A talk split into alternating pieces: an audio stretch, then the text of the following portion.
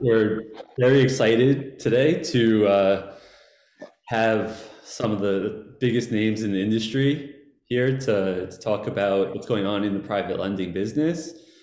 We have uh, John Beacham, the CEO of Toorak, which is one of the largest aggregators in the in the private lending space. With John Hornick with Private Lender Law, who's uh, one of the uh, one of the key attorneys, one of the, the, key voices in the private lending legal space. And we have Kevin Kim from Geraci, who is uh, likewise one of the, the leading voices in the private lending legal space. Um, so without further ado, let's just jump right into the, the questions. Uh, so, uh, Mr. Beacham, John, let's, uh, let's start with you. So, uh, what are your thoughts on uh, the prospect of uh, additional consolidation in the private lending space this coming year? Uh, well, I think it's important to say a lot of it's already happened, right? So I think we've had a unprecedented wave of M&A activity um, in the space over the past year. Um, deals that come to mind, you know, Anchor uh, transacted, uh, Genesis uh, sold for the second time, uh, Lima transaction transacted. Um, and I think there's a number of others that are uh, less public um, that have also happened uh, to various parties. So there's already been a significant amount of consolidation in the space, and you know I think the uh, that will likely continue to the extent there's more companies available out there to be purchased. Um, clearly, right now volumes are generally up for the industry. Uh, the market has had a very good year. We're coming off a, a record year in the private lending industry, um, and so a lot of people are looking for ways to uh, to exit really the the drivers of that I think are really a lot of the institutionalization of the market that's happened over the past year and a half. I saw just this morning actually, like Anchor announced that they're uh, doing a securitization, or they posted their preliminary documents on the SEC website indicating they're about to securitize. Um, and so what's happening is that you've seen a pretty significant compression of capital uh, cost in the industry uh, through Toorak and other and other dynamics generally under the rubric of institutionalization. And you know the lenders that have access to good quality financing um, are you know becoming the winners, and lenders that don't have access to that kind of financing becoming the losers. So that's driven a lot of this consolidation. It's actually driven a lot of our success. We partner with lenders all over the country uh, that we can provide uh, you know very low cost capital to to allow them to grow their business. And I think that's going to continue to be a theme over the course of this year, and frankly, you know, going forward. This industry has historically been very, very fragmented um, with hundreds and hundreds and hundreds of participants all over the country. You know, much more fragmented than other parts of the mortgage industry. Um, you know, residential mortgages are much more concentrated uh, than the private lending industry. Uh, commercial real estate certainly much more concentrated than the private lending industry. So, in a lot of ways, what's happening is kind of catching up this industry uh, to the rest of the mortgage space, um, which has already been uh, more consolidated than this industry has. Well said. Um, uh, so John Hornick, um, I'll, I'll throw the same question over to you. So uh, in terms of con- consolidation, what do you see happening in the industry? So what I'm seeing is there's a lot of institutional money that wants to be in the space and can't figure out a way to get in. And I'm going to separate table funders, originators, and aggregators. They, you can't all wear the same hat, and it's different business for each. And I think that's where uh, the industry has matured, that it's learned that if you want to be an aggregator, it's not easy to be a table funder or an originator. And if you want to be an originator or a uh, table funder, it's not easy to be an aggregator. It's a different level of due diligence and, and execution expertise that's necessary for both operations. So, what's happened is people who want to be on the table funding or originator side have said, okay, I'm going to go out and buy a smaller originator and then build them up. Now, the metrics for targets in our space are everybody wants to be at a billion dollars a year in terms of generation. And you don't necessarily have to be at a billion to be bought, but you have to have the platform and the foundation to be able to scale up. And that's what people are looking for in our space. So I think that the consolidation in terms of the originators and the and the table funders will continue. The aggregators are, are not going to be, there are people who announce they're in the space and they want to start buying loans, but the only ones who make it are the ones who execute and deliver week after week, like Toorak does. So that so it's one thing to have money. Everybody has money. I had some very big real estate outfits called me recently and said, We want to be in your industry. And I said, Well, what do you got? Well, we got a lot of money. I go, so does everybody else. That's not a something that's going to get you to the table. You need clear execution, which is where all this consolidation is coming from. We, we live in a world that is in expertise. This is not like any, this isn't agency or non-conforming loans. In fact, I think most people that switch over from the agency world don't succeed in this space. It's hard to undo what they know. I'd rather take someone from the commercial world and teach them the rules and regulations in our space than take somebody from the agency world and try to undo them.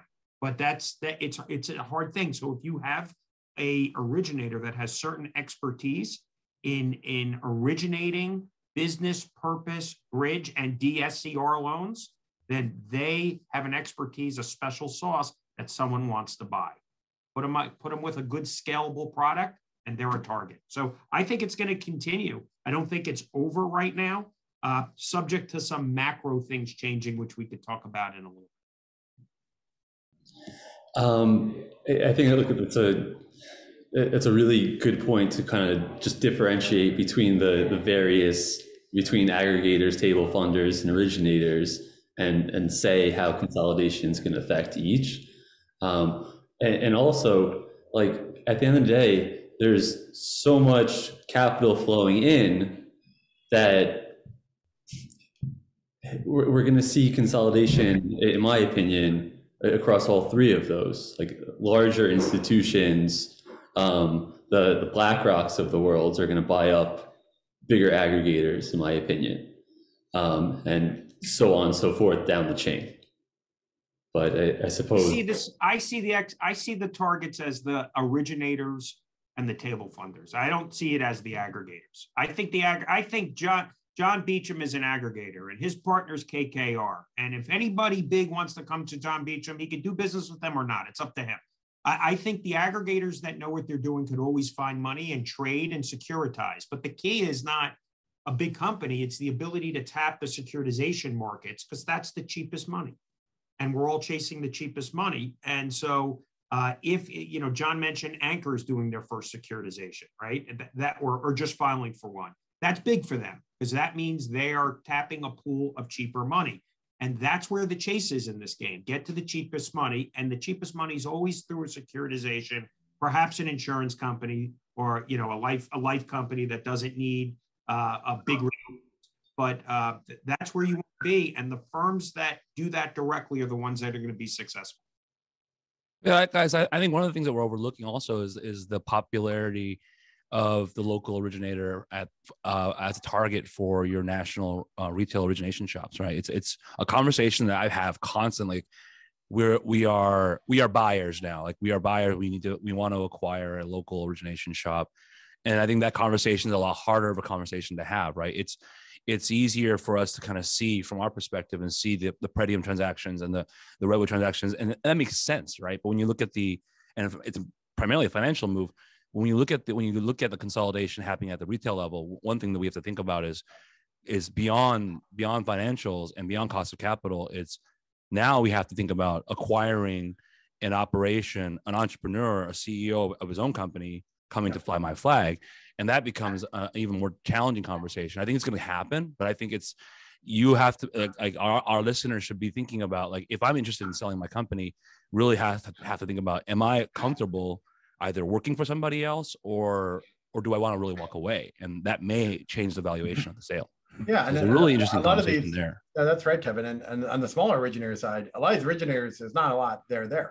I mean, there right. the CEO is the, pretty much the value right there. And so. the challenge in all these kind of small acquisitions is you sort of pay the owner of the small originator money. Uh, you know, what's it cause them to keep working hard and actually yeah in the future? And so, you know, the companies that are really successful actually have um, you know multiple layers of management where it's not it's not one person who's sort of driving it. It's uh, right. a real team. There's depth of management. There's diversity of uh, diversity of responsibilities across the organization, and there's no key man risk. And the more you know, originator, if I was originator, the more I'd get myself towards that model. Ironically, which is so so counterintuitive because you're in some ways you're trying to replace yourself or make yourself redundant. Right. And but a lot of you're not, as, you're not as important as you think you are. yeah. But it makes you more valuable, right? It does. It uh, does. Yeah. Well, most of the deals we structure on mergers and buyouts require key management to one get their money over time based on milestones that are achieved. If you say your you know your revenue is X, you got to do X plus year after year, and and there's a certain amount of the purchase held in escrow, which which moves based on the fact of the company actually performing where it's supposed to be. And the second is, of course, uh, the, the key employees have to sign on and run the business and transition the business if that's requested. And the final is a non-competition clause. You can't go out after this is sold and start 2.0 of the same company to bring back all, or, you know, and non-solicitation that you can't just start, uh, you know, 2.0 and, and build a better mousetrap. So all those are key parts. And that's what people have to understand. This isn't an industry where you like other businesses where you sell, you get your money and you walk away. That doesn't happen. This is a buying into an operation that still has to perform, grow, and you still have to work. So if you're thinking, if you're getting of the age that you're thinking of retiring and stepping away, you have to plan for that over a three to five year period. That's not something that happens like that overnight. I think that's entirely right. Um, when when a larger company comes in, they want to see the, the, the key members on for another three years at least, and they have those lockup periods to ensure that the the, the key talent is uh, staying within. Right. It's really, but I, I've had many a conversation with like you know principal founder type person who's like, man, you know, the more and more I think about this, I don't like the idea of having a boss. And so that's that's that's like beyond beyond valuation, beyond any kind of key terms you can draft in. It's it it's almost like a cultural thing. Like, do do I really want to go work for XYZ company now? Right. And of granted, of course, like a lot of these negotiations will end up with that seller having a pretty big or some substantial seat at the table um, with some type of C-suite position, but sometimes it's not and that and that and that becomes a challenge for them um, and and it can be a uh, what I would call a deal breaker for a lot of these uh, private lenders who who are entrepreneurs and love being an entrepreneur. So, well, I would say most of the people who run the originators in our in our space are entrepreneurs. Yeah, yeah. And and and by the way, that's where the opportunity is, right? They're different. They're different personalities. Some of them have big personalities. They're different by region. You can look at the people in the south are different from the people from the California, and New York. I mean, it, it, and it's awesome. That's what I like about the space, right? It has character, it has color, and and and no, they don't fit into the corporate world that easily.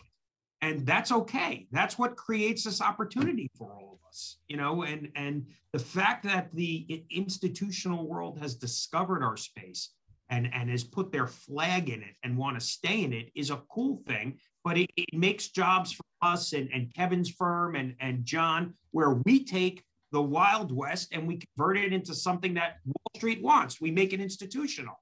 And that's really the opportunity. And, and that's what's awesome about I don't want that to change.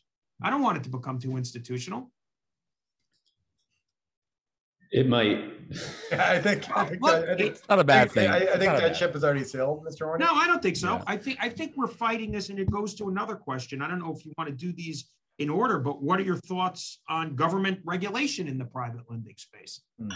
Fight it around the country with the you know the National Private Lenders Association and and other associations that are all involved in it. It's the worst thing in the world that could happen. This is these are business terms between two part two parties and it gets negotiated and, and everybody's of equal equal par. And that's the way our country's built. That's the way business gets done. The minute the government starts getting involved and saying this person needs more protection and the lender needs a license to participate and we have to watch disclosures that's when transactions slow down and that makes it actually easier for other people to enter the space because the very wealthy can then comply and it's going to limit all these originators who are who are you know out hustling who are entrepreneurs And you know, I'm I'm hundred percent against that. And that's that's what I hope we don't go to. And that's why we all have to be diligent when when we're fighting this stuff.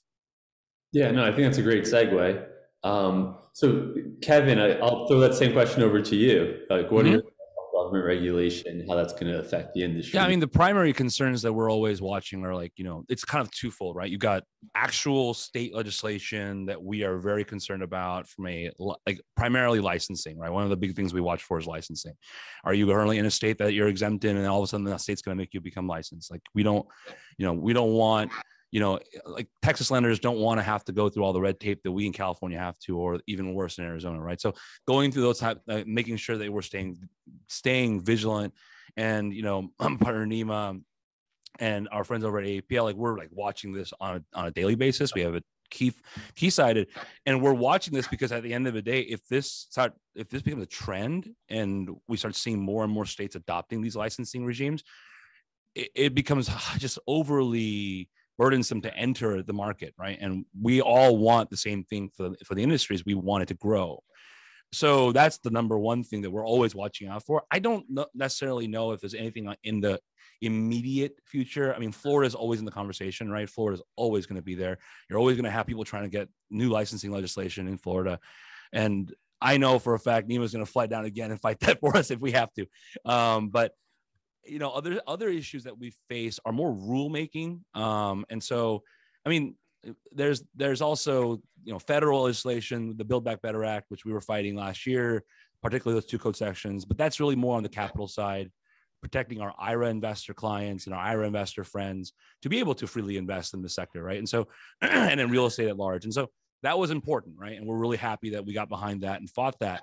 Um, you know the whole campaign last year about hashtag save reg d right so that was really great but on the flip side there's also rulemaking stuff that we have to watch out for that can be really detrimental that's not oftentimes watched and a lot of this stuff is like CFPB rulemaking, uh, SEC rulemaking, and this is not as this, I mean, we, this is all in the news, right? Like, like OSHA's OSHA's mandate with the vaccines. That that's a rulemaking policy, right? So you're not seeing legislation being proposed by Congress or or, or a state legislature you're seeing a government agency write up rules that may really detriment, detriment our businesses.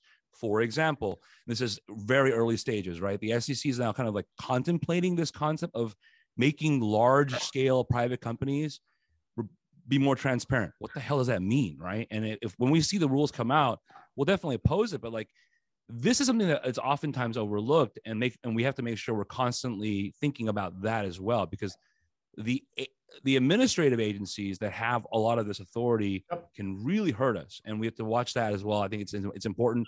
This is why you know we're. I mean, at, at, at, our, at our firm, we're basically talking on a weekly basis because, like, is this new thing going to be a threat? Is that new thing going to be a threat?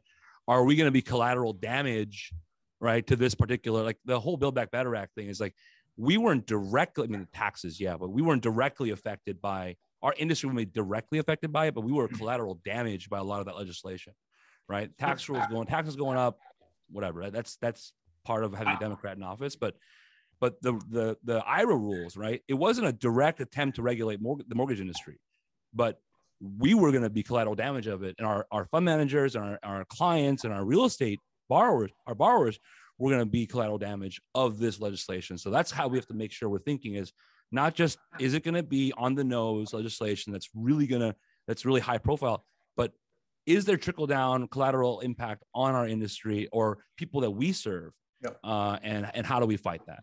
So, so that's, that's how we look at obviously it. different levels of the government we have to be concerned about. The stuff that's going on the agency and the rulemaking is of course important. What I believe is more important is the state legislatures who are trying to make names for themselves that directly affect our businesses. I'll give you an example. There's two pending statutes in New York one requires a doubling of a transfer tax. It's called the fix and flip tax. If you buy and sell a one to four family, it's 50% of the profit goes as transfer tax. Okay, that wipes out the fix and flip business in New York. From years month two, 12 to 24, if you buy something, fix it up, and sell it between month 12 and 24, it's 25% of the profit. That also wipes it out. Okay, this is something that came forth. There's also discussion about requiring private lenders to be licensed in New York now.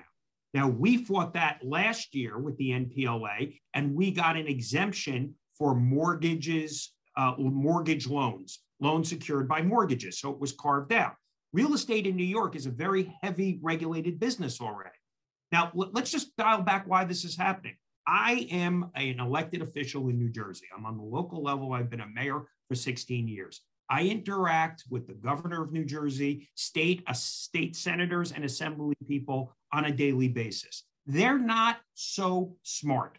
They do not know our space. So, what Kevin's talking about and what we're doing and what the NPLA is doing is we have to give testimony and educate.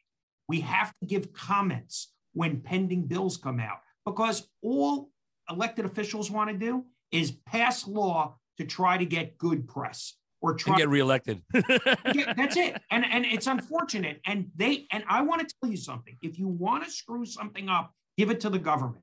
They will find a way to screw it up. There's no reason to be passing all these laws, rules, and restrictions. Most of the time, the restrictions are already on the books. They just aren't enforcing them. So that's a different discussion. But what we need to monitor very carefully, both AAPL, both NPLA, both the Rossi firm, private lender law, and everybody else in the space, is we have to monitor the state laws that are trying to regulate what we do on a daily basis. That's where the licensing structure comes in, and that's where we have to remain active. And, and just for the record, there's nobody worse than the California legislature and the restrictions that they put in in that place. I mean, they think that they're passing laws and rules that that there is they are so blue right now as a state that that it's making you know New York look red, which is unbelievable in itself. Somebody's got to get a hold over there because it's it's the biggest economy in our country and and it's dangerous for our space. And I'm an elected Democrat, by the way. I'll tell you. so the record. So I can what do, what do, that. So what do you really think, like John? no, but I, I, listen. We spent a lot of time on, on this, but it's it's obviously an important issue. I really wanted to thank actually Geraci and private lender law, AAPL and the NPLA. You know, being vigilant about this and, and defending the interests of the industry is something that's really important. I know there's a lot of work. These guys don't get paid for this. It's it's kind of for the benefit of the industry and something we should all be appreciative of and thank them for. So thank you guys. You're welcome, oh, John. Oh, sweet, John. Thank you. That's very nice. I think so, John. To your point, like yeah, I think the state versus federal distinction is key. And I think that with particular states that have uh, restrictions and are passing a more restrictive legislation in place, that the market's going to flow away, business is going to flow away from those states. Well, yeah, I'm not, I'm not sure I agree with that. So what, what I, there is an entire industry called the residential lending industry, okay, that none of the people on this phone probably work in. the, the, if you talk to those companies, a significant portion of their staff are compliance, regulatory driven human beings. Yeah. I mean, their entire organizations are set up to comply with a myriad list of long, sometimes hard to understand, confusing, and complicated rules. Once you've set that up, okay, then it's easy to have, you know, that not easy, easier for them, certainly than all the people on this phone who don't have that to go and adapt that to a different regulatory regime and offer new products within that world. The, the problem is for the private lending industry, the customers in this business don't want to wait three months to get their loan. Right. I just got a home loan last year. It took me three months to close my loan, literally, uh, me. And, and it took, takes forever to get your home loan closed. They need the money quick, they need it fast, they need it reliable. They need to be able to deal with a lender they can deal with on a commercial basis and close really efficiently. And so the reality of that is really detrimental to the underlying business rationale of our industry, um, but also really hurtful to a lot of people, you know, who don't have that set up internally. So it's going to be, you know, that all the people on this call are going to not be doing this anymore, and someone else will be doing this. So I don't. I think the borrowers will be disserviced by moving towards a regulatory regime, uh, certainly at state level. But I also think the, um, you know, the real winners end up being the big companies that you know, already have, you know, hundreds, some cases thousands of regulatory compliance people on staff yeah. who just spend their entire lives kind of doing this. So I, I, disagree with. I agree with John in his um, in his analysis on on who would dominate the market if we become more regulated. I did this. If your question goes to which states you'd avoid right now, it's the ones that are over regulating as they are. So there's so let, us look at New York for example. New York finally risked lifted its foreclosure moratorium Uh, New uh, California has not. I know there are a couple cities who specifically are extending local ones. This is hurting our business. And it's not about throwing people out, it's the natural lifeline of a loan. The way it should work is a lender meets a borrower, a borrower requests a loan, a loan is underwritten, terms are agreed, the money is given, interest is paid, the loan is paid back. If the loan is not paid back, the lender has to be able to exercise remedies, which is foreclosure and eviction. The more the states interfere with the natural process of the loan, the less business friendly that state is, the more it should be avoided by people because you can't, because time is money. John doesn't want defaulted loans in his securitizations or on his books. So, so what has to happen is that you what's going to happen is the states that allow for a quick remedy if the borrower doesn't do what he's supposed to do are the states that are going to keep growing. Which states are those? Florida, Texas. These states are going to keep booming because you can get to the properties when it's required. You know how hard it is to do. We have a, for, a nationwide foreclosure loss mitigation group at Private Lender Law. We handle foreclosures, uh, forbearance all over the country. You know how hard it is to execute one in one of the blue states? It's a disaster right now. And and and it's and people are waiting and we're pushing it every way we can. But the judges don't want to hear it. It's not what you want. You want to get something foreclosed on Florida? Piece of cake. And therefore, people are either going to pay or not pay. It's a better place to be lending right now. So, to answer the question that I think you were answering, stay away from the red states, uh, the blue states, participate in the red states as much as you can, at least until we get to uh, equilibrium where things are back to normal. You know, but John, the, one of the one of the fascinating parts about that is like you know, certain red states, like we're up, like in the Southwest here, like California is clearly a blue state, right? We are the bluest of blue, right? But you have purple and blue states, uh, red states like you know uh, Arizona, and Nevada, which are super restrictive, right? They, at least yeah. to get into the state. Uh, there, and we call I call it the big three, right? California, Arizona, Nevada, right? Arizona, Arizona, Nevada, are probably the worst states to get licensed in. But like, fascinatingly enough, we've you know we've done more like Arizona license applications than ever before, and and we're starting to pick I have pick up on Nevada, and like people are starting to say, you know what, I'm going to bite the bullet and get licensed over there because there's opportunity in these states, which is very interesting to me because what you uh, and I'm I'm part of the uh, Arizona Private Lenders Association, and like it's a very small tight knit group, right, and, and it's a very local group, but the number of applicants that are going into the state because they see the opportunity, even though they know it's man, it's going to be tough to operate here. We're going to have the regulators under our hood all the time, especially like states like Nevada. It's it's it, a lot of people are saying it's worth it. Um, and but and the foreclosure rules and the, those foreclosure rules are actually remarkably friendly. I'm speaking totally of foreclosure. You could get to the property. Yeah, I don't mind them having. But you know what? what also on the data side, though, we have. I, I mean, I, we. I was sitting down with Nema the other day, and we were running through our data and and look, realizing, like, wait a minute. The interesting part about this is like, we're seeing an increase in states that are really hard to foreclose in. Like uh, one of the states that we saw a big increase in is Massachusetts. We all know how bad Massachusetts can be, right? So it's interesting um, because I agree with you. Like it's like I would love it if every state was like Texas, where you can foreclose in 30 days and be out. Right? I love it. But the reality of the marketplace is like people are looking for opportunity and they're doing what they can to get it. And the fact that Massachusetts is a growing market and other states like you know North Carolina, uh, Pennsylvania, not famous for being easy to foreclose in, are growing, and and I think we can't deny deny the fact that people are from a volume perspective they're looking at new up new states for opportunity. So like, and they're going to bite the bullet. They have to bite the bullet because where else are they going to go? And then another point is like another thing that's overlooked is the Midwest, right? Midwest, all judicial, very complicated to foreclose in, but highly underserved market market compared to the coastal coastal marketplace, right?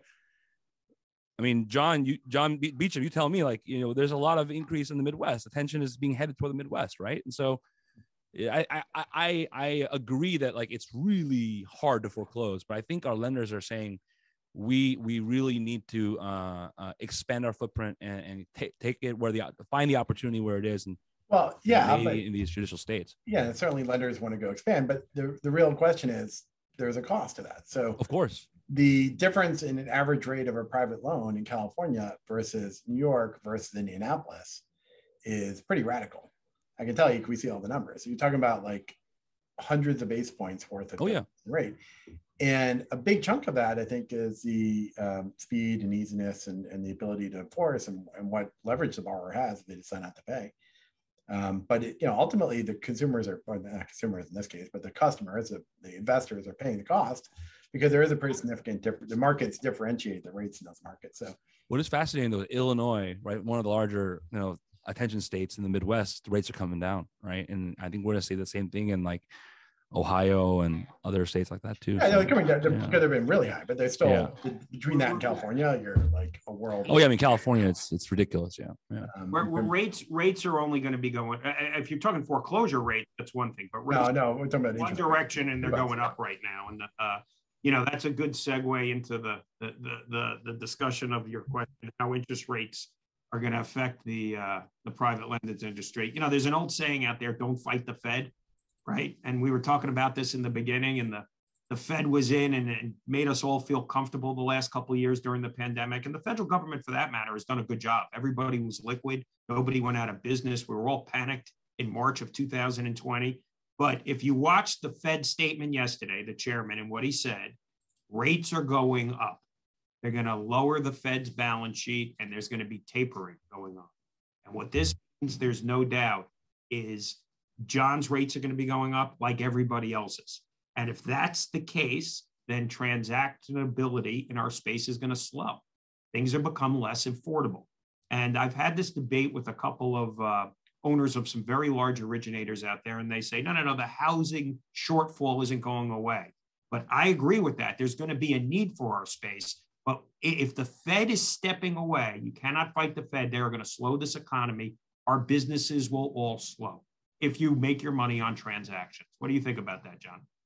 Uh, well, there's no, there's no doubt rates are going up. I, I, was, I was thinking about this recently. I've never been in my career uh, where I'm actually lending out money at lower the inflation rate, and and that seems like a kind of bad idea. If you step back and think about it, uh, you actually give your money out, and someone pays you back, and assuming they pay you back, and no delinquencies or anything, uh, you actually get money back that's worth less even after your interest and what you're giving out. And and when things like that happen with a 7% inflation rate, whatever it is right now, like that's not normal, that's not stable, and that will adjust. And so that's why you're seeing the pressure on the Fed increase.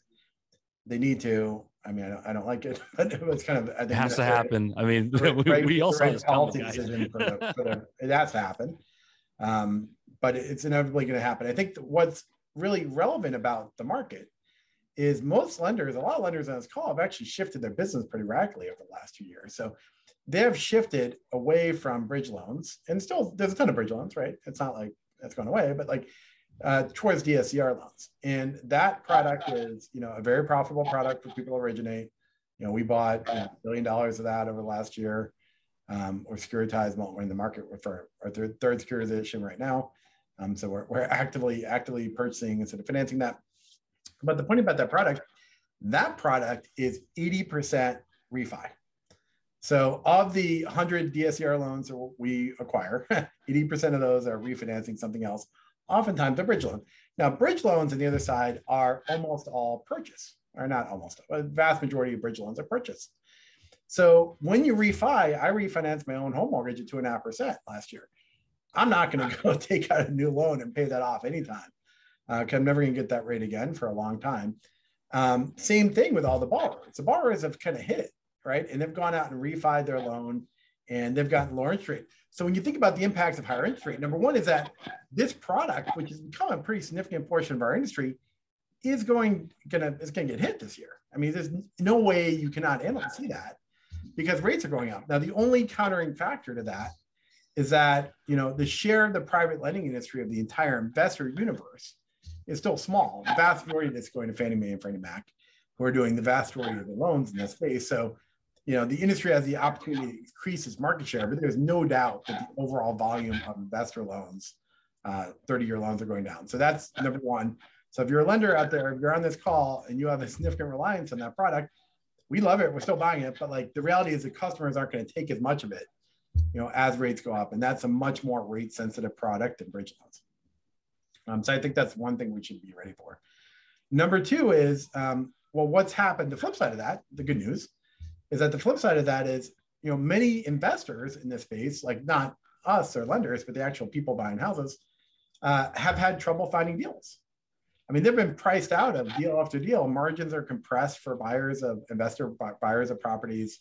You know, used to be able to get a 30 on average in our book is a 30% profit margin when you buy a deal. That's down, you know, the 20% on average if you can find a deal.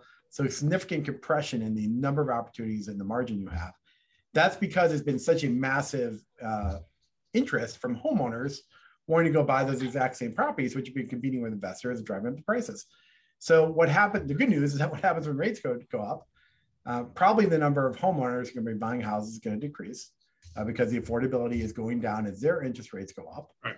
Uh, their ability to buy properties less. So that probably means there's more opportunity for the investor universe to come in and you know that's how markets work too. It's great come in and sort of find more property. So I think the volume of bridge loans actually ends up increasing as a result of this um, which are more of a purchase product, less of a refi product, they'll offset some of the you know pressure we're going to see on DSCR over the course of next year. And then the third question is what happens to housing prices? So that's that's the that's the big one. Um, we have had a unprecedented in all of our lifetime growth in housing prices over the past year.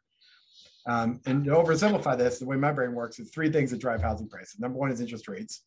Interest rates are going up. Uh, that's going to make it less affordable you know, it's extremely, you know, if you go up from a 3% to a 4.5% rate, you're talking about a 50% increase in your, you know, dollars you're actually paying, right? Um, so it's a very, very significant leverage, especially when you're starting off with these low interest rates because the percentage increases are very high.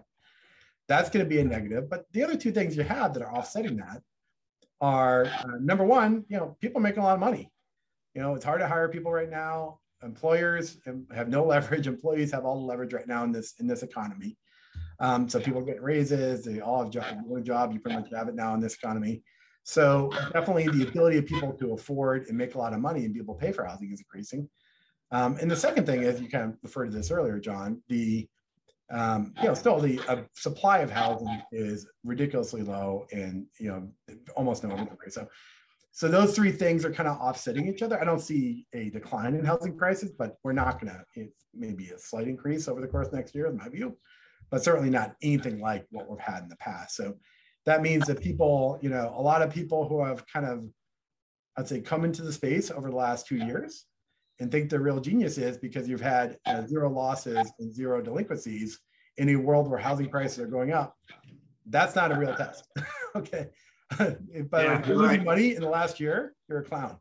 if, if you haven't made money the last year, you, you really should just get out of the business. But but you know, the real test is going to be when people are in a flat environment and you know, credit standards have you know definitely been pushed over the past couple of years. And what happens to you know some of the newer entrants and their credit discipline and their underwriting when they actually get tested in a real market. So I think that's something that's uh, to be seen for the entire market. I mean, so just back to the the interest rate topic, which is uh, really going to be a, a, big driver of uh, change over the next at least year, but likely longer than that. So uh, the Fed chair, Jerome Powell, indicated that we're going to have a rate hike in March. Um, Jamie Dimon saying we're going to have anywhere from four to six rate hikes this year. Um, and I guess the, the question is really how aggressive the Fed becomes in, in raising interest rates is going to be the key driver of of how the, the DSCR product is impacted, as you were alluding to, John. Um, but I think just one thing, one key thing to look out for is that uh, we might see. Uh, so I guess a trend that we've seen at WeLend is that there's aggregators who are decreasing the DSCR ratio in order to get into the space and become more competitive right? So instead of doing a 1.25 DSCR, uh, there's lenders doing a 1.1, uh, there's aggregators doing a 1.1. Uh, there's some aggregators buying at a 1.0 DSCR. Mm-hmm. Um, I, I, think I, have heard of uh, aggregators buying at like 0.8 DSCR, which I'm not re- able to really wrap my head around. Um, but I guess what I'm alluding to is the the Fed stepping into the market it's just going to change the economics. It's going to change the way we do business. It's not necessarily going to have that dramatic of an impact of uh, slowing down the business to the point where where we feel it. I would hope. I, I, I disagree with that. Yeah. I disagree with that completely. The, the Fed is not stepping into the market, they're stepping out of the market. They've been, think about the environment we've been in. They've pumped so much money into the economy that everybody on this phone call thinks they're flush. Okay. And that they're really smart and successful. It was really hard to make a mistake with the Fed, which I call putting huge training wheels on our bicycle. And it was impossible for us to fall. They have now said they're removing those training wheels. And that's going to drive interest rates up, which are going to slow the economy. And if there's a slower economy, it means there's less money out there. All the money has to burn off. And that's what's going to go to affordability on the housing market.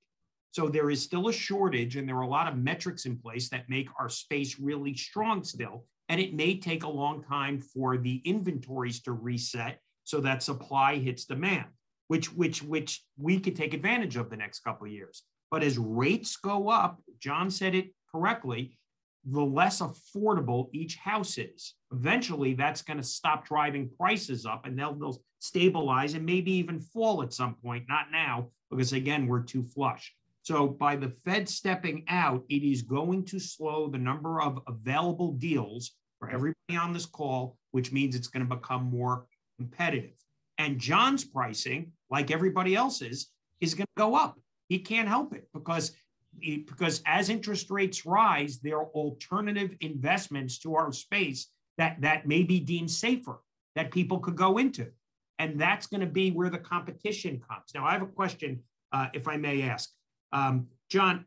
There are a lot of aggregators who've entered our space over the last 12 to 24 months. Mm-hmm. Some have foreign money that are coming in and not domestic money. With the change, the rising interest rates, how many do you think stay in the space? How many leave the space and leave their trading partners abandoned?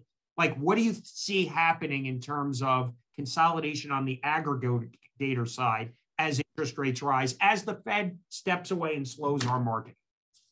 Uh, well, that's a good question. Um, I think you're going to have, well, I'll, say historically, there, there's multiple different types of money.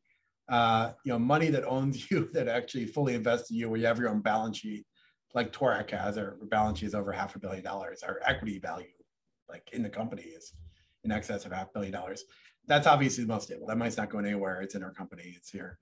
Um, a lot of people have built. We're kind of unusual, actually. A lot of people have built businesses on uh, taking loans, and they don't want to call themselves brokers, but they're effectively brokers. What they're doing is they're they're taking loans, whether they're clear about it or not. They're selling loans uh, or packaging loans, selling loans to Japanese money, to Asian money, to other places. And historically, you know, having been on Wall Street for a little while, you know, that kind of money ends up being very fickle, or they get a sense that the housing markets can go down, and that money, you know, quickly can go away. And, many times over many cycles, that has gone away. So, I think you know the question that people don't ask enough actually when we work with them is, well, what where, where's your money coming from? like what, what what happens to your money? How what what are, what are the conditions where your money goes away? Because we feel like for us, it's very, very important to support our customers, you know, you know, through all, all time periods. So we have the ability to go securitize. We have the ability, we have bank lines, we can fund, ourselves in bank lines. Uh, we also have our, our parent company, you know, great thing about being owned by KKR, uh, they can go out and buy a hundred billion dollar life insurance company. So they also own a major life insurance company. So we can feed loans into life insurance companies. So there's the amount of alternatives that we have to go to have a diversified capital structure and be able to deal with kind of all different market environments is, is a lot better than someone who effectively is taking your loans, just selling them on. In many cases, to us, it's, it's so fascinating. We end, we end up at the owning a lot of the loans to come through other sources because we end up buying them ourselves. But it's um yeah, I, I think really understand where not where who you're talking to, but where their money's coming from, whether they actually control it, and what's likely to happen to that. Is something that people should really think about. There will be people stepping away from the market with what's going to happen, which will make again funds um, more pricey for us. The, the, the the competition will slow. It's just the natural effect. It's not going to keep going. So uh, I, I, like to give our audience a little bit of credit in the, sense, in the sense that they kind of prepared for this after 2020. I mean, like a lot of people built their contingency plans. Some didn't, granted, right? And I think uh, a lot of them started to, you know, be a little more thoughtful about uh, how to prepare for a down cycle in 2020. At least a little bit of a stress test and I and I would encourage our audience to think about, you know, with with the, we have some time, right? Because this is this impact's going to be gradual, and start thinking about your contingency plans. Start start thinking about alternative solutions, whether it be a new aggregator relationship or a more stable aggregator relationship, or personally yourself for your business and, and thinking about having your own balance sheet or whatever have you that's going to be important solidifying your banking relationships your, your, credit line relationship making sure that you're in a good position so that if if we if you are faced with a you know, internal crisis uh, whether it's because you know you've taken on too much risk or because we're all facing that pain point uh, you are prepared to some degree so you're not having to suffer uh, dramatically like a lot of folks did back in 2020 so so Kevin, I'll, I'll throw the, the question about interest rates to you and just yeah. perspective on it. I mean, it's it's funny. I'm not I'm not a macro economist. I'm not an economist. I'm I'm an attorney. You know, I'm not, I I did I did I'm not a specialist when it comes to this, but like I I view this. I see I've kind of prepared for this meeting and I was kind of looking at the different viewpoints, right? And there's there's the there's the really doom and gloom type personalities out there, like Jeremy Grantham was saying the world is going to end, right? And I don't I think that's a little bit too draconian, right? I think a lot of us have scars from 2008 and and we're kind of been trained that way.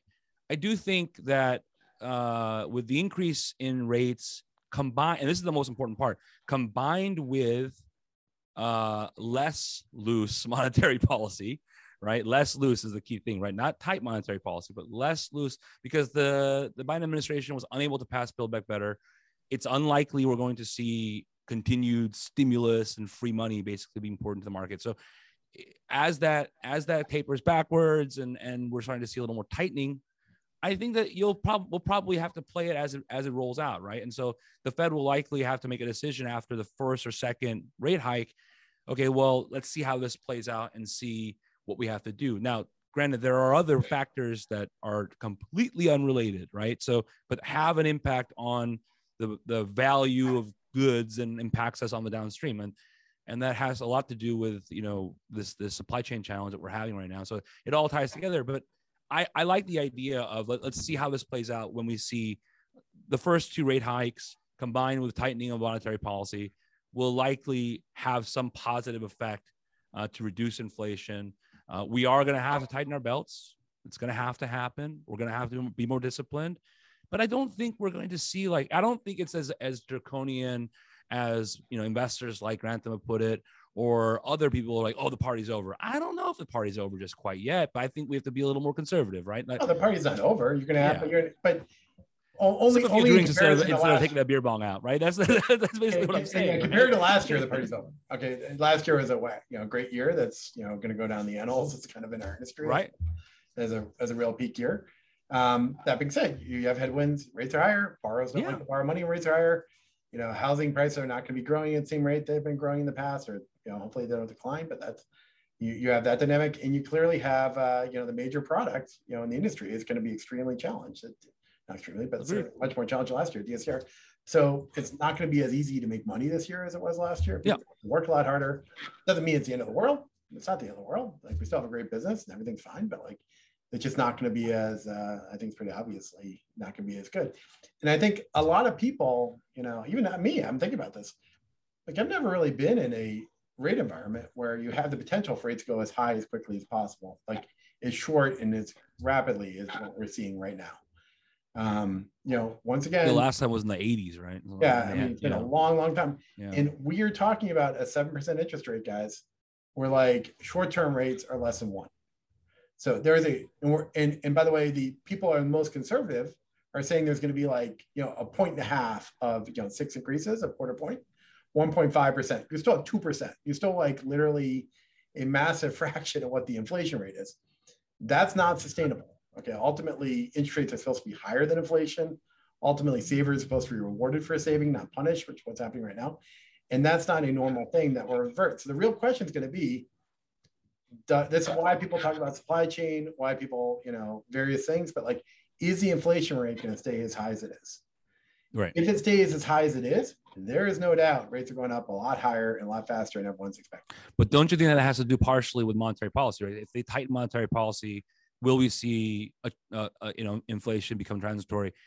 I, I like that argument because like I, I don't think we're seeing enough to argue for doom and gloom, right? Like the 80s are back and like, you know, gas lines and bread lines. No, I, I think I, I think in general we're we're in an unknown period. And the Fed chairman said the best thing on Wednesday, and, and I think Kevin repeated it. We're gonna uh, raise interest interest short-term rates going to go up in March. Tapering's going to begin. It's going to go up again in April, and then we're going to wait and see what happens. Right. All the smart people are saying that inflation is not the first time we're going to see a break in inflation. Maybe fourth quarter this year, if not roll to next year. So you know, with inflation high and and the supply chain, which they thought was going to iron out very quickly, is not going to iron out that quickly. We're going to still feel the pain from every product you want to get between now until next year. And the supply chain problems is a feeder to inflation. So, you know, you can't pump trillions of dollars into an economy and think there's no effect. There is an effect. And we have to now get rid of what happened. And the good news about it is, is I think we have the right chairman, Chairman Powell, at the right time. He's not just looking at the stock market, which is going to cause a lot of pain to a lot of people. He has clearly said he's focusing on bringing the inflation rate down to the target of 2%. It's at 7%, 8%. It's way too. You know, I don't, I don't know if um, people are aware of this, but you know, I, I track uh, a lot of things, and, and, there's something called the M2 money supply. And the uh, you remember from economics class in college, whatever.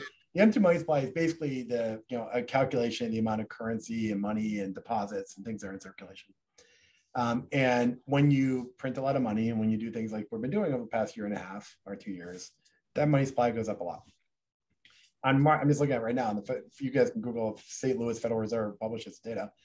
On March 2nd, 2020, the total money supply in the United States was $15.5 trillion, $15.5 trillion. Okay. Today, I'm trying to get the exact January 3rd, it's close enough, 22 trillion. So the amount of money in the economy has gone from 15.5 trillion to 22 trillion. But if you look at this chart over, you know, goes back to the early 80s, there is no period where the amount of growth in the money supply has been anywhere close to what we've experienced over the past few years. It, it really is. I, I think people just talk about the Fed, what's happening. The amount of, so every $15 you have in your wallet, you know, on March 2nd, 2019, uh, 2020, before this thing's happened, there's been another, whatever, like you know eight dollars or six six dollars or seven dollars whatever it is you know a significant amount of additional money has been printed and it's floating around the economy. So when that happens what happens? People buy stuff lots of demand everyone's filling up restaurants you know especially when you can't leave your house because of covid and so all this amount of stuff is pent up in the economy. Stock market's gone up a ton you know people have had an easy time. This is not normal right? This no doubt the past two years is not normal we're going to a totally different world in the in the the scale of what's happened, I think people don't really fully comprehend. When you look at the money supply numbers, it's pretty, yeah. pretty telling. There is go- there is going to be, I agree with John 100%. There's going to be a cost to unwinding what was done. And I believe what was done was necessary. So I don't think there were mistakes made. I think the fact that we're having this call today and we're all positive about our businesses going forward is tremendous about our industry. I don't think there's a country that handled COVID better than us in terms of our economy both the federal government stepping up with their stimulus as well as the Fed, which whose balance sheet ballooned to nine trillion dollars. Nine trillion dollars is on the Fed's balance sheet right. Our local economy, our United States gross national product is 24 trillion dollars. The Fed is at 9 trillion. That has to be unwound.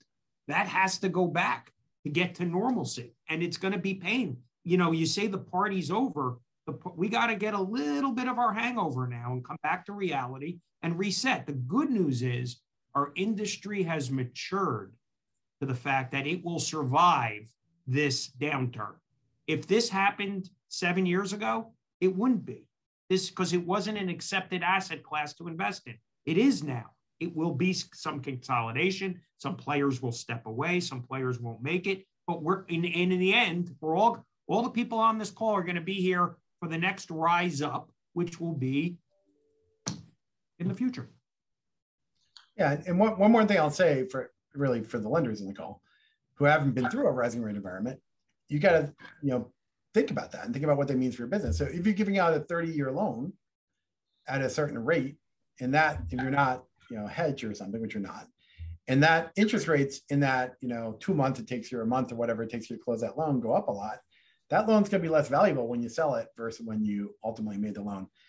And the opposite of that's happened over the past two years right? So people have seen like this declining rate environment you pay more whatever. It's it's the issue hasn't really it's been the opposite but when rates go up you got to be careful as a lender you don't get held with inventory you want to be selling your loans quickly you want to make sure you're partnering with someone like us we hedge we, we can do swaps and futures and uh, we have a whole business of dealing with this. But as a lender, the last thing we want is to see people making loans at a lower interest rate. You know, having the Federal Reserve announce they're about to raise interest rates a bunch of times, and then that loan's not worth as much as it was for. So you got to be prepared for that and manage your business differently in a rising rate environment, than do in a falling rate environment. I, I would hope that the Fed indicates when they're going to do interest rates uh, with enough time where uh, the market will be will have time to react. March. Yeah, they've, they've already announced it. Precisely. It's already baked in. It's being baked in now. It's it's the rates are the from the latest bond yields. It's baked in five uh, 10 year treasury rates. It's it's baked in five uh, raises already. So you're seeing it uh, uh, in the 10 year yield. So it, it's it's known. It hasn't transferred to our space yet. Meaning John's point was people are sitting there out there, you know, they're getting pissed if he's raising uh, any of his buy rates uh, on the 30 year, but he, they're, they are going up. they're not going down. I mean, we're telling you that the short term rate's going up, the Fed is tapering, it has to go up. His costs are going up, but that has to translate on the front lines and to his point, all those people who did all these refinancings, which were a huge portion of everybody's business over the last year, are going to go, wait a minute, that's too expensive. It's not worth it to me to refinance anymore. And that's part of the business is going to slow. John, when you mentioned uh, Bridge as being a bigger product for the next 12 months, and I agree with you, are you saying Bridge with a construction component or not? And does that depend on whether foreclosures loosen up or not in your mind? Well, I, I think I think both actually. I think Allbridge is going to do a lot better this year than has. I mean, last year's a fine year, but like I think you have a lot of positive tailwinds behind the bridge market. Um, you know, there has been. I'll tell you, in our book, we have a lot of New York, New Jersey loans. I just, you know, New Jersey foreclosures are going through. Uh, it's actually like sales being scheduled and processes are going. It's starting now. Yes. Uh, in New York, just uh, you have a lot allowed the moratorium to lapse on January fifteenth. I'll tell you, a lot of borrowers who weren't really interested in talking to Toorak uh, ended up uh, picking up the phone and calling us and, and the, you know, a couple days afterwards because it, yeah, they have to deal with it now. And there's actually, you know, we have to go work it out. And they literally, some people just wouldn't pick up the phone, um, but nothing like actually some timeline to sort of get things going.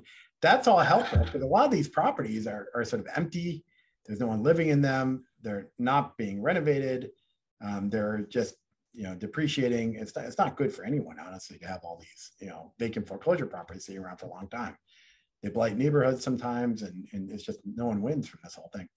So that's helpful. That's going to help drive, especially in the Northeast, where the areas we've had these sort of moratoriums, some some amount of transaction volume. That being said, these states are so slow. You know this, John. I mean, so slow to get a foreclosure done, even in good times, that it's not going to be like overnight. It's going to take a long time. The courts are slow. That the processes the, to get through this inventory of things. That's going to help a little bit, especially in those states. But I think more importantly, the biggest but I said it before, I'll repeat. The biggest reason why bridge loans haven't been as prevalent is because you go to a, uh, you know, I mean, we see in everyone's neighborhood, you try and buy something, it's sold in two days. And, and 20 owner occupiers want to go buy that property and there's bidding wars and the price go up and up and up.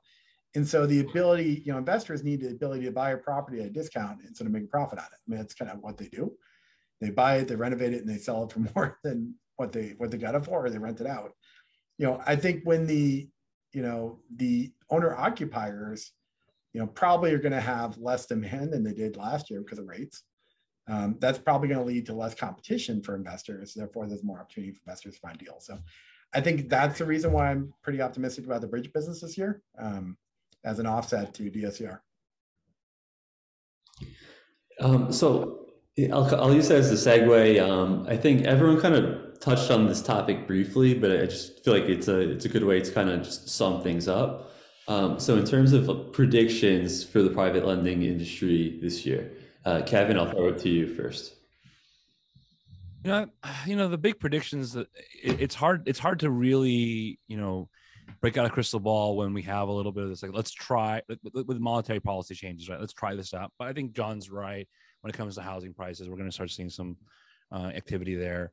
Uh, but I think you know the industry has uh, the big prediction that I kind of have is the continued, I guess, uh, maturity and sophistication of the marketplace. Right. I think that's going to continue. I think we're going to see a lot um, of great products coming out, new ideas coming out, new ways to manage the business that are incredibly sophisticated, but also like adoption of things that are you know that are, that haven't been haven't been done yet, right? And and maybe some new asset classes that exist, and also um, you know one of the things that is becoming a, a new conversation starter lately is the implementation of digitization and web 3.0 into the space and using a minimum it's just we're like we're like we're light years behind of where where a lot of the tech industry is but like adoption of blockchain technology and digitization uh, on the securitization markets but also on loan servicing. I think that's, that's something we're going to see this year. Um, and then the last part is as resident a lot for a long time our industry we had a lot of people who would do some commercial uh, real estate uh, lending. And i think we're going to start to see a little bit more attention being paid to that. Uh, we're already starting to see a little bit of attention a little more a lot more attention being paid to multifamily. And so uh, a lot more clients are, are, starting the conversation with me about like you know commercial is starting to make sense again and, and i'd like to start looking at it. And uh, and I've spoken with some of our uh, friends in the space who are, you know, on the buy side, and they're interested in buying it as well. So I think that's that's gonna uh, start making its uh, way back to the private lending industry at large. Um, not in, not in like a massive way, in any, any way, shape, or form, but I think it's gonna be coming to us. Um, and then and then the last part is, you know, uh, not necessarily like a lot of mass exodus, but I think you know one of the things that we need to be ready for is that that, that tightening of the belt, right? I think we're gonna see um, a little bit more discipline onto the space uh, come 20 come 22 and and continue into 23 so. Uh, yeah no i think that's actually you, you, made several really good points. Um, one in particular is that look there's new products emerging we're seeing. So like airbnb lending like that's becoming pretty popular. Right. um, like build for rent communities. Uh, like obviously whole communities, like whole communities. It's crazy. Yeah. yeah. Precisely.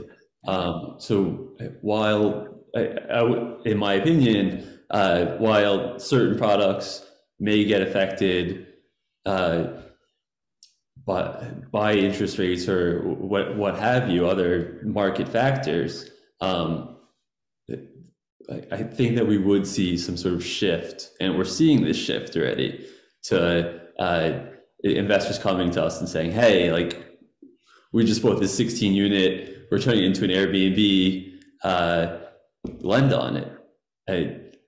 Like that's just one sort of example of how Airbnbs, ADUs, like other types of long-term uh, long-term financing, like this, all types of innovation is going to happen. It's as as it should, right? And I, I love the fact that we can do that now with sophistication as opposed to kind of like come up with some crazy idea and see if it works, right? So that's where I think that's that's the difference maker from today to looking back to 2012 when you had all types of different you know harebrained ideas.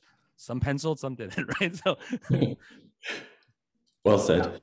Um, John Beacham, uh, your predictions for the private lending industry for this year? Yeah, sure. I mean, I, it's so, so fast. Like all these products were sort of rolled out, right? And so then they get percolate throughout the industry. So I guess we have a little bit of an inside track and sort of what's going to happen next. But um, you know, we're, doing we launched Airbnb last uh, September, um, and now it's a significant portion of our DSCR business. Um, for this year, I think uh, you're going to see changes in valuations. I think our valuation system in this country is broken.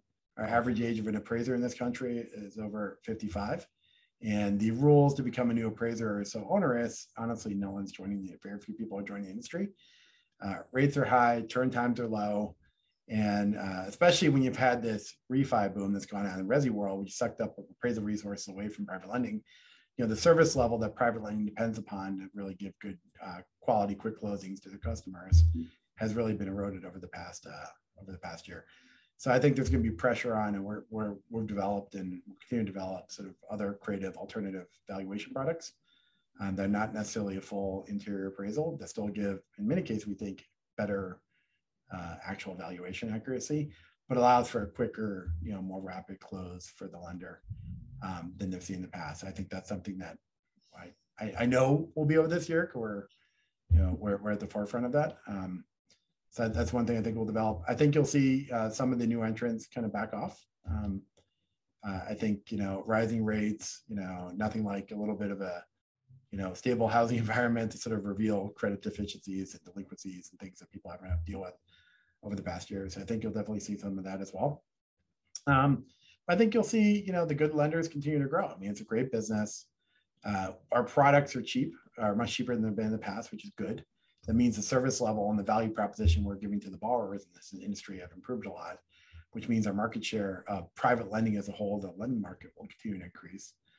Um, we also see a lot of opportunity in multifamily. Um, we have put a lot of resources into multifamily. That's you know, already, you know, you know, 30% of our business or something and, and, growing. And so we think that will grow as a percentage of our, our business over next year as well. So generally, I think I think this year will be a, a good solid year for people. Not as good as by, by, comparison to last year, you know, not as strong, but still a uh, still a good opportunity for people to do well. And and if you're disciplined, focused on credit, uh, and really focused on long term, lenders will do well.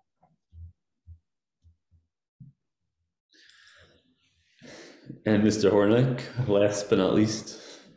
Uh, I appreciate my colleagues' comments. I want to thank Andrew and Wieland for uh, having um, uh, speaker today.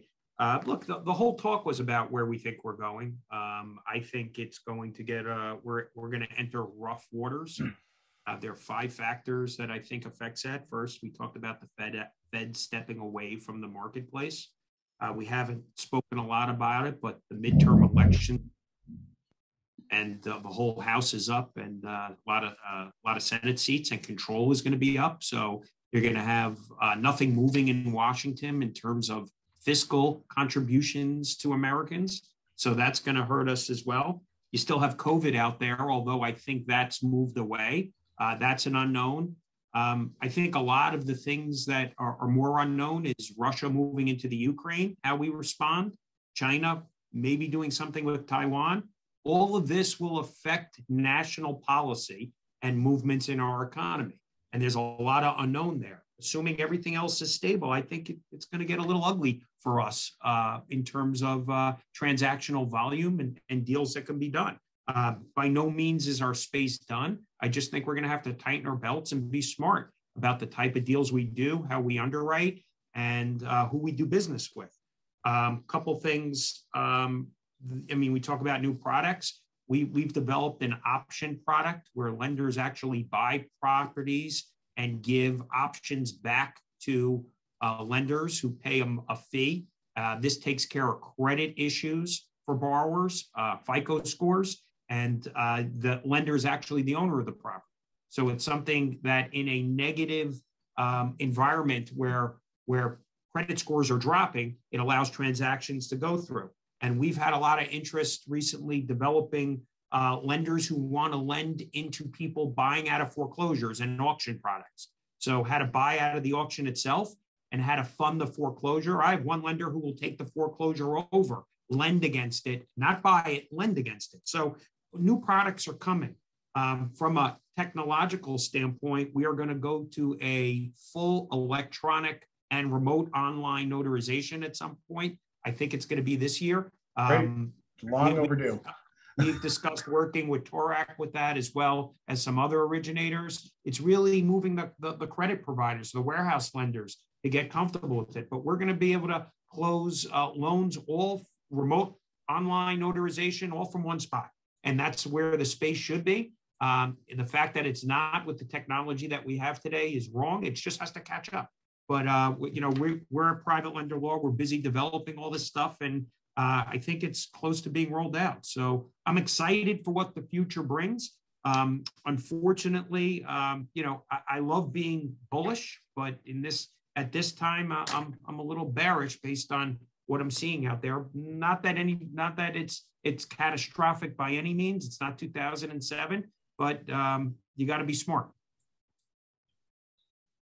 Well said. I think I think we all have slightly different perspectives. Um, I, think that, as uh, Kevin alluded to earlier, I, people are scarred by 07, 08, and we're, we're kind of getting uh, we're flashbacks of it. But at the end of the day, today's market is significant, significantly different. Uh, the fundamentals are significantly different. Um, the Dodd Frank Act has been in place for a long time, and that's led a lot of stability on the uh, the residential regulated side, um, and we don't have the same sort of uh, the issues involved with that time. Um, but it, again, I just uh, I think it's just my my spin on it.